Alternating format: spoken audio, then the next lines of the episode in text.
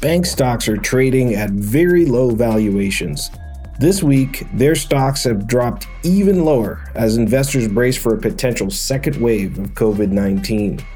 To make matters worse, the Federal Reserve released the results of its stress tests, and the report cards were not all pretty. So it begs the question are big banks obsolete? And will 2020 become the year of the new fintech challenger banks? In this edition of FinTech Friday, prime time for challenger banks.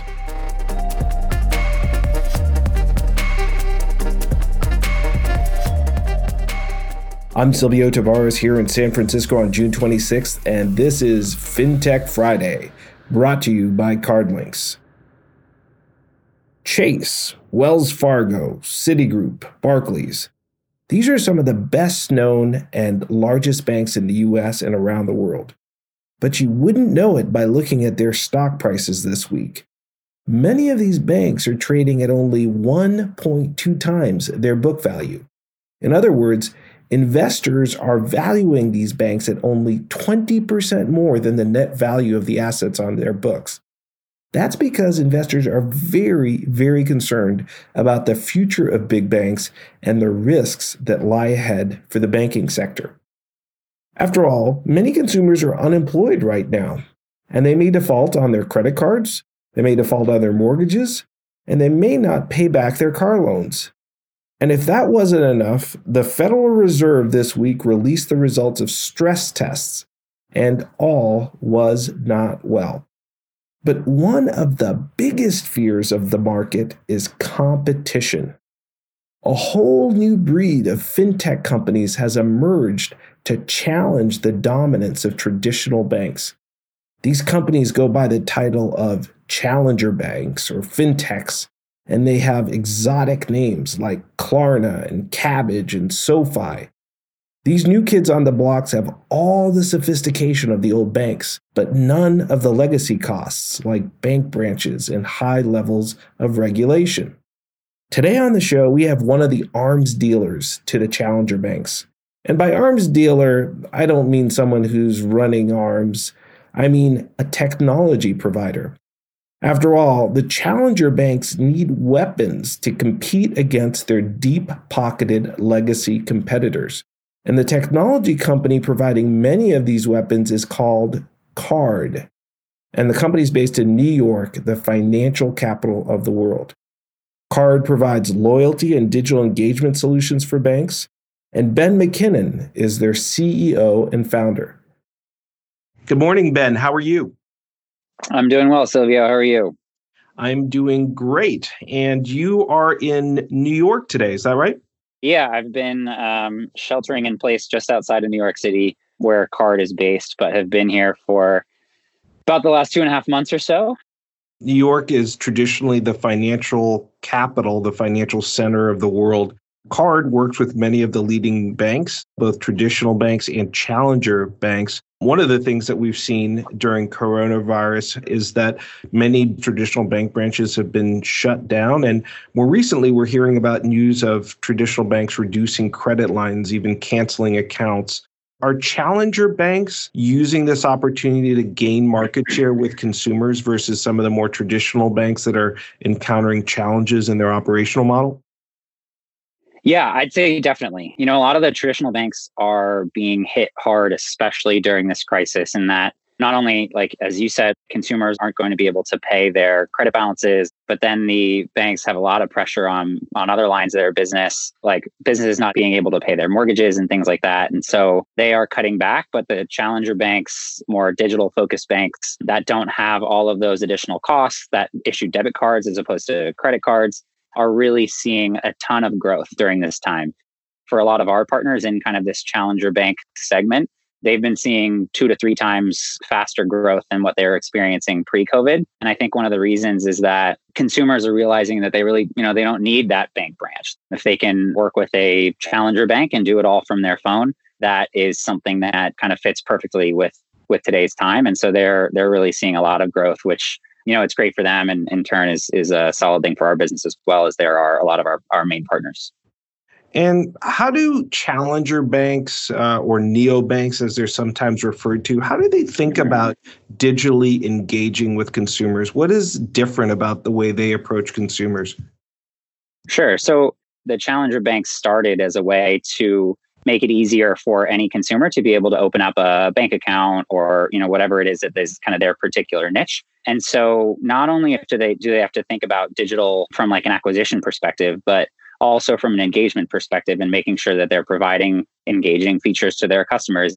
Rewards and offers are becoming an increasingly more like larger focal point for their businesses especially as they've you know started to grow and mature themselves as businesses they need to continue to provide more engaging features to those customers and rewards and loyalty and offers are a great way for them to do that to make sure that they're staying top of wallet for that customer and and can you provide some examples of how these challenger banks are doing it? I mean, is it as simple as well? If I go to a traditional bank like Chase, um, I have to go into a branch to open an account, but for a challenger bank, I can just actually open that account online. Is it as simple as that, or are there some other examples of how basically these neo banks are doing it better and, and more easily uh, online? So that's one aspect of it is that you're eliminating that friction for a customer to be able to open an account. But then also by eliminating those bank branches, they're also drastically decreasing their costs. And then they're able to pass that off to the consumer. So they're really able to charge a lot fewer and much cheaper fees if they do charge any fees at all. Also, from a um, affordability standpoint for a consumer, if you're not going to be charged as many fees opening up a Challenger bank account as opening up a a Chase or a Wells Fargo account, then that's another big value add and a big sell that they have. And then also, they're really focused on their mobile experiences. For most of these challenger banks, they're early on in their product life cycles and they really only have one or two products that they're really pushing to you. So they're really, really focused on making those the best experiences possible. Um, and that's another way that they really stand out. Makes sense.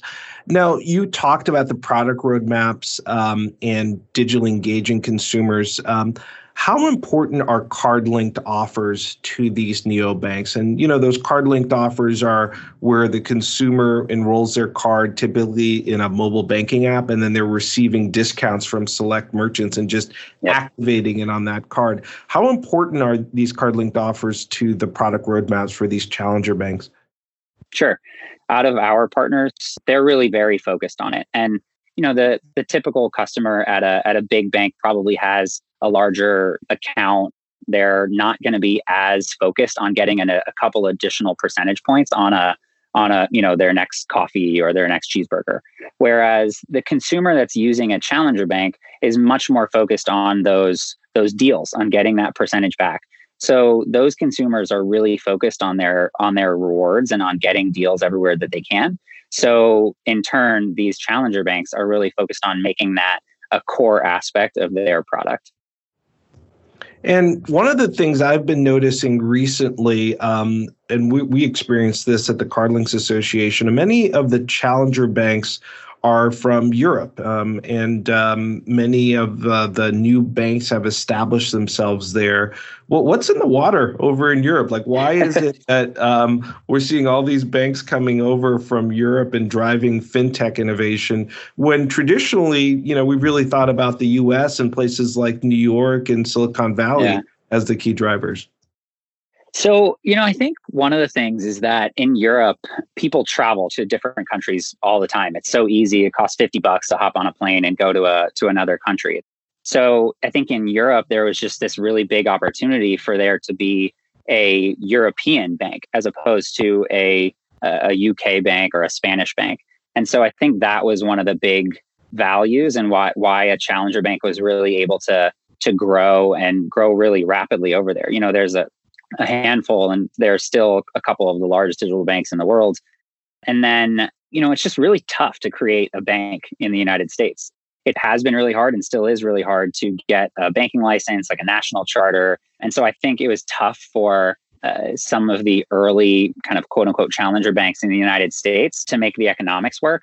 But I think a lot of the European players that are coming over here, as well as a lot of the, the US companies that have launched and have built good businesses so far, they're really finding ways to make that work. You know, I actually think, and we hear in a lot of our conversations with the biggest digital banks in the country, is that card linked offers is actually a great way for them to continue to improve their margins and make it so the economics really do work for them to build a successful bank here. And specifically for Kard your company how do you actually help these challenger banks drive customer acquisition and loyalty what's the silver bullet that you provide to these guys to make them even more effective in the us marketplace so i wouldn't say our platform is really designed on the acquisition side but really more on the loyalty and engagement side I think what most of our partners see in Kard is that we're one central place for them to integrate into that's PCI compliant, has a SOC 2 certification. They don't have to worry about their data on that front and the, on the security side. Um, but one central place for them to integrate into in order to get access to a full suite of offers. It's really the the speed to market as well as the robust solution that we're able to provide to them to make it so that whenever their customers are shopping, they have the chance to earn some extra cash back making sure that we're ingraining in that consumer to use that card whenever they're whenever they're shopping. 2020 has been a year of dramatic changes in part due to COVID-19. If I ask you to look into your crystal ball and look at the balance of 2020, what do you think is going to change in banking? What's the biggest thing that consumers are going to remember about 2020 and how it changed the way they use their card and, and their bank? Sure. So we've hit on this a couple times, but really it is in that digital engagement. Consumers are discovering that they really don't need to go into a bank branch. Now, maybe if you're a small business, it makes sense to have that um, have that relationship with the banker. But if you can do it all from your phone, what's the point of having to necessarily go into a bank? COVID is really accelerating that change to where consumers are realizing I don't need to go into a bank to open up account.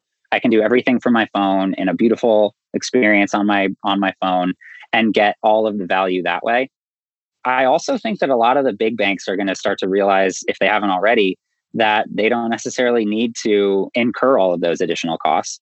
I was listening to a call with the CEO of one of the top banks in the country recently and he was saying that one of the things that they're doing and COVID is accelerating it is how they're looking in their own real estate investments and not only from like bank branches, but then also, you know, the massive buildings that they all have in New York City, looking into whether or not they need to continue to have these huge buildings in New York and force employees to all be in New York where rents are astronomically high. So really, I think it's that consumers will be interacting with their banks digitally and banks are going to start to uh, realize that they can cut costs even more so than they have been in the past which in the end i think is is good for the banking ecosystem as a whole. Right and, and probably good for consumers as well as you pointed out. Ben thank you so much for the time today. Um, some really great insights. I, I wish you and your family and your whole team continued health and a great balance of 2020 yeah, thanks so much, Silvio. You as well. And hopefully we'll get out to see you in person again uh, once all these restrictions are lifted. Absolutely. I look forward to it. That's uh, Ben McKinnon, the CEO and founder of Kard, talking to us from New York. Coming right up, some closing thoughts on the future of banking.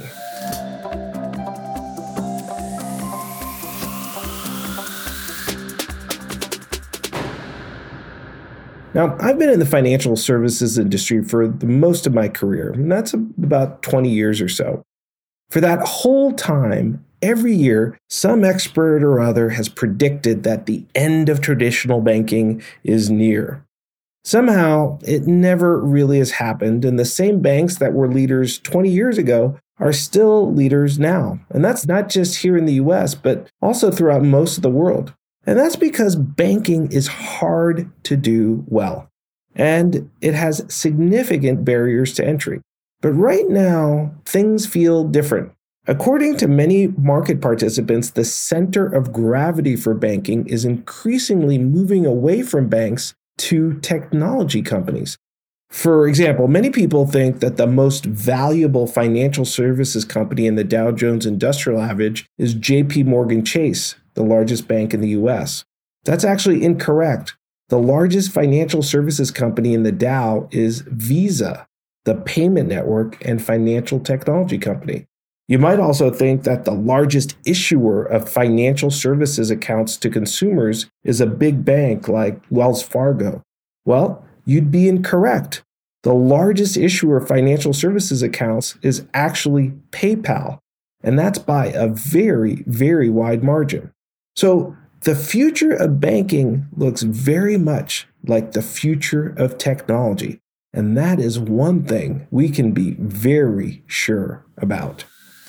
For FinTech Friday from the Card Association, talk to you next week. Take care of yourself and take care of each other. God bless you.